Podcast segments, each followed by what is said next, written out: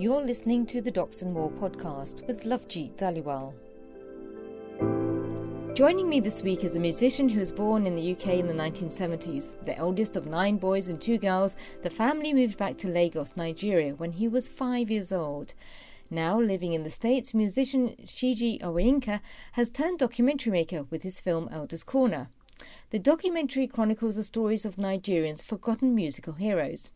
CG Owoyinka, welcome to the Docs More podcast. Good morning. How are you? I'm very well, thank you, and thank you very much for joining us. Can you tell us, first of all, when did you first become interested in music? I'd say uh, around about that was the time I was about eight, seven or eight. Um, I used to dance quite a bit. My father had an impressive record collection um, back in London, and um, I'd kind of mimic some of the singers I heard, and I'll dance along. It was James Brown, Stevie Wonder, things like that. And I believe my music, in, in my my interest in music was stirred from about that age, mostly through my father's record collection, because he was a big fan of uh, Motown and the Philadelphia soul, and I picked some of that up. And so this has all happened for you when you were back in Nigeria, then back in Lagos. Back in Lagos, yes, I was five when I was first taken to London, and uh, arrived in 1974 actually, and um, yeah, round about then. And so, coming to this film, then, what made you decide to document these forgotten musicians? Hmm. You know, as it were, I have a very close friend of mine, a childhood friend actually. He's also Nigerian. His Named Osita Nyenwelu. We kind of moved to New York together from London around about the same time, and he'd been collecting uh, records, rare records, for many many years. And um, he, what he'd normally do is he'd go out to Nigeria and score around for old some of the old high life records. So he amassed quite an impressive collection of records, and um, every time he, he used to visit Nigeria frequently. You have to remember at this time I'd done my thing in London, you know, for my career as a musician, and I'd moved to the States. So a good 23 odd years had passed uh, before I'd even gone back to Nigeria. Anyway, he was playing some of his old records, and as it were, he came up with one, one of from one of his strips. He came up with a very old, very badly scratched 45-inch single, and he played me that record, and it just kind of like a it knocked me completely over. I was like, "Who the hell? What the hell is this?" Or sister, where did you get this? It turned out it was an old classic by a little-known musician, at least to me, called Fatai Rolling Dollar. And I'm like, hmm, you know what? I'd love to go back to Nigeria and see who these musicians are. So really, around about then was when this whole thing actually started.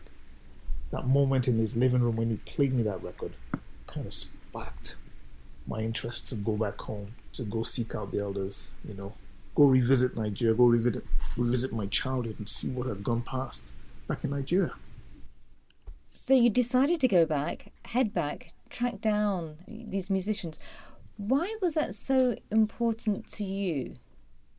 I guess because in many ways I was also, you know, trying to reconnect to Nigeria, you know, after so many years away, and I figured one of the best ways of doing that would be through music, because some of my own earliest memories of being in Nigeria formed through music. The sounds I heard, the music I heard, the language, you know. I always felt sound would be a great way through which to revisit my own past and to check out Nigeria as well. So these musicians, they've been forgotten about. I know it can't be very easy to track down people in these circumstances. How on earth did you go about it? well, as luck would have it, fun I should say, um, the when I first got back to Nigeria, I, I connected with my with Ade Bantu, who ultimately became the the film's producer. He's also a musician, German born, and um, I told him about the project I was looking to do. I was trying to seek out Fatai Rolling Dollar. I told him about the records I'd heard you know, and he's like, wow, you won't believe it, but I just spoke to Fatai Dollar. I know Fatai Dollar very well. oh, yeah? He says, yes, I do. and surely enough, he took me to Fatai Dollar, and was like, wow. And as it were, each of those musicians kind of knew each other. I remember the very first time we turned up to interview Jimi Solanke, the playwright, musician, songwriter. The first thing, once you know, once we arrived there at his place in Ile-Ife, he shook his head and says, Wow, you guys are late. And I'm goes, What do you mean, Willie? He says, There's so many of us you needed to have spoken to, but they're gone. But that said, the few of us who are still here, you better get started because we're not going to be in your midst much longer. So get going. Literally like that. And each one kind of led me to his peer. You know, it's like a whole thread just kind of, the dots kind of joined up. They knew each other, they knew where they were, and that was it. I mean, what was their reaction? I mean, were they surprised that you were looking for them, or were they kind of? I mean, it seems to me that they kind of like expecting you to arrive at some point, in a way. In a way, yes, and um, I believe what it was was um, every time I met one of them, I, you know, much to my horror, you know, I begin speaking to them. I tell them, you know what, I heard one of your records from the 50s or from the 70s. And they go, what? What record? Are you sure?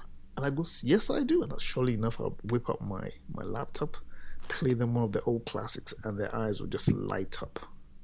Because as it were, none of them had any copies of their old recordings, you know. In Nigeria, we have a very rich oral tradition which of course means that very few people keep physical items of like of the past, like their records or their pictures, for instance. None of them had any any copies to show of their old recordings. So the fact that I had this, it's like they looked at me like, "Wow, this guy is serious. You must know what you're doing, and you must you must really want to know about that song." And you know, at that point, they just open up and begin to tell, begin to talk.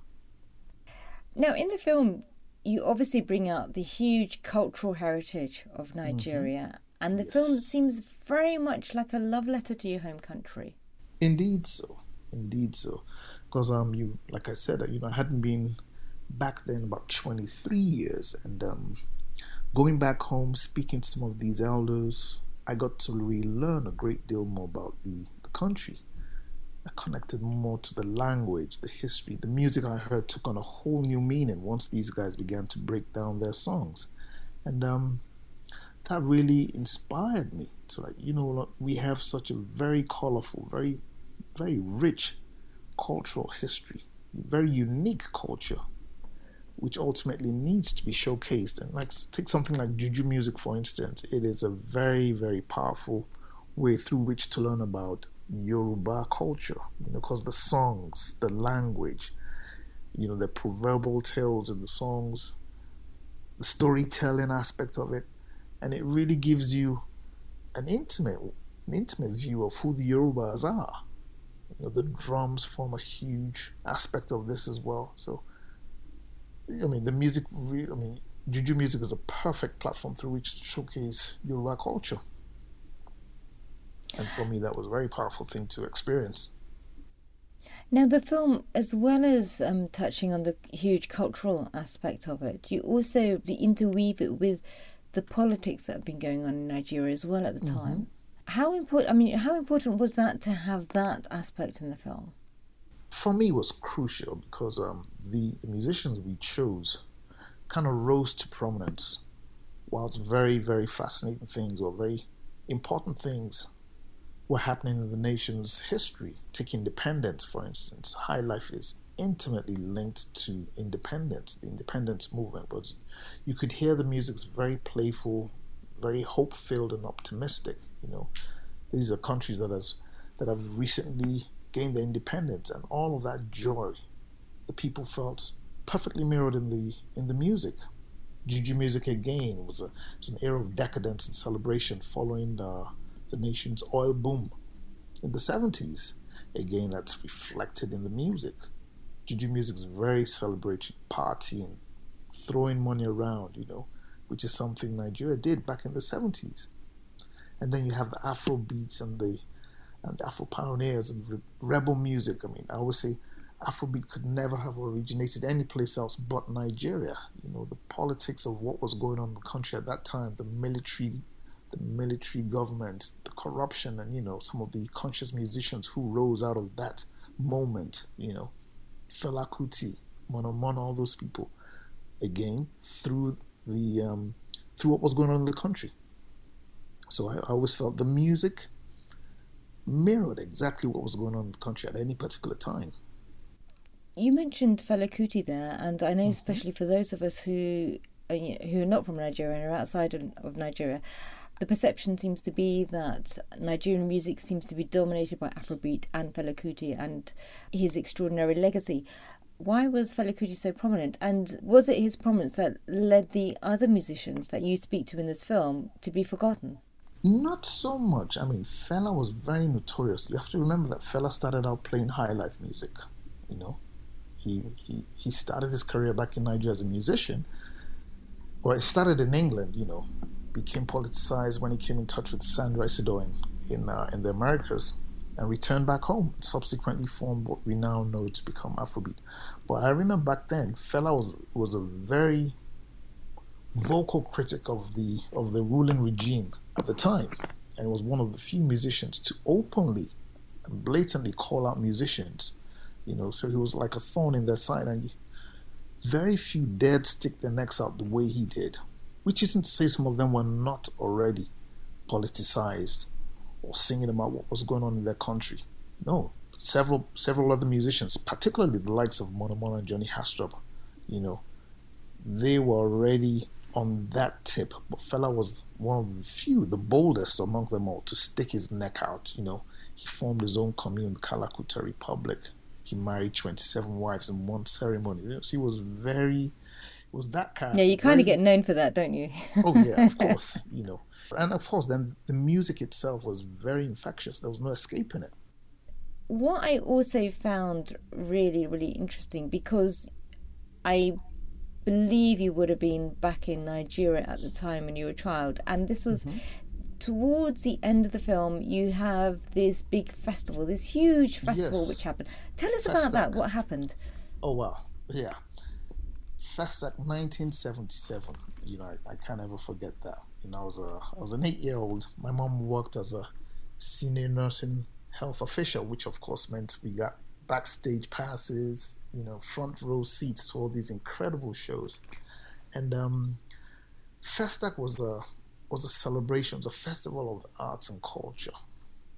And what had happened is um, back on uh, on Nigeria's newfound wealth, we decided to host this huge, huge cultural exposition. You know, we invited countries from all over the world, particularly the Africa, the continent of Africa, to Nigeria to celebrate culture, Black Pride. You know, but it was typically black people from those countries who were invited over. Indeed, it was Africa. It was Africa Festival of Arts and Culture, focused on focused on Africa. I mean, you had artists and musicians from the whole world, but you know, the focus centrally on Africa. And you know, like like we sponsored the whole event. As a as my eight year old as an eight year old, I remember Stevie Wonder being there playing drums. I'm like, wow, look at this guy. I heard this guy in my living room on the turntable, and now look at him in the flesh. Here he is. For me, it was uh, it was one big party one huge celebration of black pride and culture, which was a beautiful thing. But you know, but Festac also had a dark side, you know, the money laundering, the corruption, which of course I wasn't privy to being at that time, but listening to the musicians tell about the other side was for me was really eye opening. Now, those who were featured in the film, have they actually managed to see the documentary? And what has their reaction been? Have they had a chance? a few have, and quite a few have passed on, as you you might be aware, having watched the film. Um, you have to remember when I caught these guys, they were in the 70s and 80s, so they were in their twilight years. But the few who have seen it have been awestruck.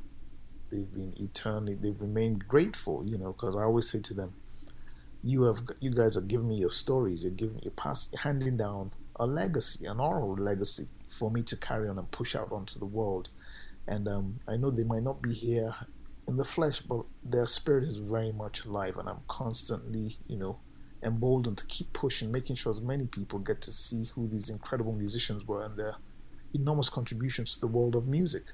I mean, you mentioned that their enormous contribution there. The mm-hmm. arts in general has it plays such an important part within ordinary people's lives. Yes particularly as you point out in the film, in the history of Nigeria and what was taking place back then. But also, I suppose you can draw a parallel with what's been going on now with the pandemic. You can mm-hmm. really feel how important culture is to our lives, even though we don't we probably wouldn't have thought about it that way uh, before mm-hmm. the pandemic. Is that something that that the do you think the artists will would agree with as well? Oh, totally. You know, you have to remember back in in Nigeria, particularly in the early uh, early years, music and the arts were frowned upon.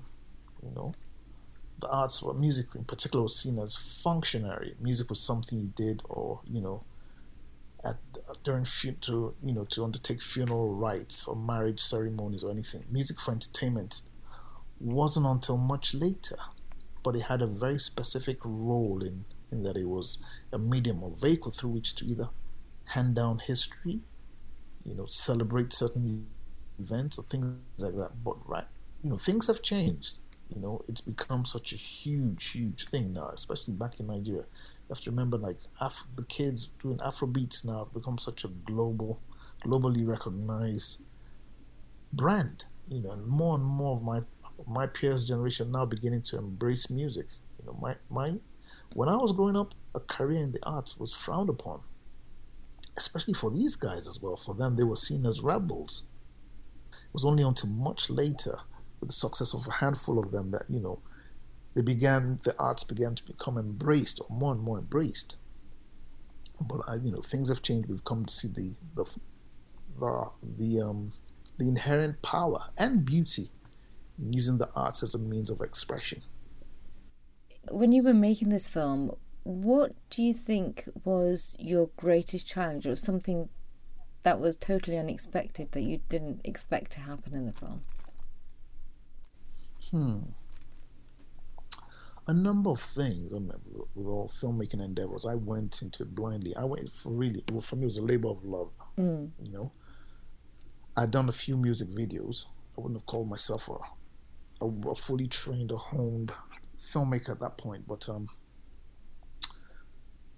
the struggles involved, you know, trying to raise funds to to do a film of this scope were apparent at the start. You know, but I I I, I took on the the mentality that you know what I'm passionate about this. It's not so much about the money. If I can find a way to get these stories heard, I'll do so because I love the music, and I just soldiered on. Then you also have the infrastructural problems we had back in Nigeria. These became very apparent, particularly during the, the recording sessions we had. You know, I thought, wow, none of these guys have their old recordings. It might be a great idea to put them in the studio and record them once again. And once we began to do so, you have to remember some of these guys hadn't played in years. Some of them were rusty. And putting them in the recording studio, I mean, whilst the the the what's the word? They were really happy and eager to carry on, but sometimes their voices failed them. But, you know, but we persevered and they persevered. You know, they surprised me in the studio. They they just kept slugging away. This here's a 70 70 year old doing take after take of a song. And it's like, wow, that's fantastic. I can't believe he's actually doing this, but they were committed to it as well. They just gave me their best. You managed to get the music out of them. This is despite uh, despite their voices giving out, and despite the the enormous power cuts that you kept having to suffer all the time as well. Oh yeah, oh yeah, those were very very challenging, but we overcame. We surpassed it. We got through it, and we made it happen. And they made it happen. I brought on an engineer from the States, Bill Lee. And before we left here, I kept telling him, Bill, you know, we're going to run into some power issues. And he said, What do you mean power issues? I kept telling him, We're going to run into power issues. yeah. and of course, you brought up all your, your power strips with, uh, what do you call them, backup, uh, with fuses that trip off if the power surges. But of course, the national grid, NEPA in Nigeria, fried all of those, you know. But we, we, got, we got through it we got through it. I was pleasantly surprised. Absolutely. I'm very glad that you managed to get through it. So otherwise we wouldn't have had this film, which is At fantastic. All. All. Now, as you mentioned just there, you're a musician. Yes. You made the documentary. Congratulations on that and on completing you. it. And it's been a success. Do you, you have any more documentaries in the pipeline, or uh, or has the whole experience kind of left you scarred? You're gonna go of, back to music, and that's it. a bit of both, but um, I want to keep telling stories. I would say there's a lot of a lot of stories from Nigeria that I found that haven't been told, that have yet to be told, that need to be told. I wish you good luck with that. Thank you so much. Thank you. And thank you very much for coming on the Docs and More podcast. You are most welcome. You've been listening to the Docs and More podcast with Lovejeet Dhaliwal. If you enjoyed the show, review and subscribe to the series.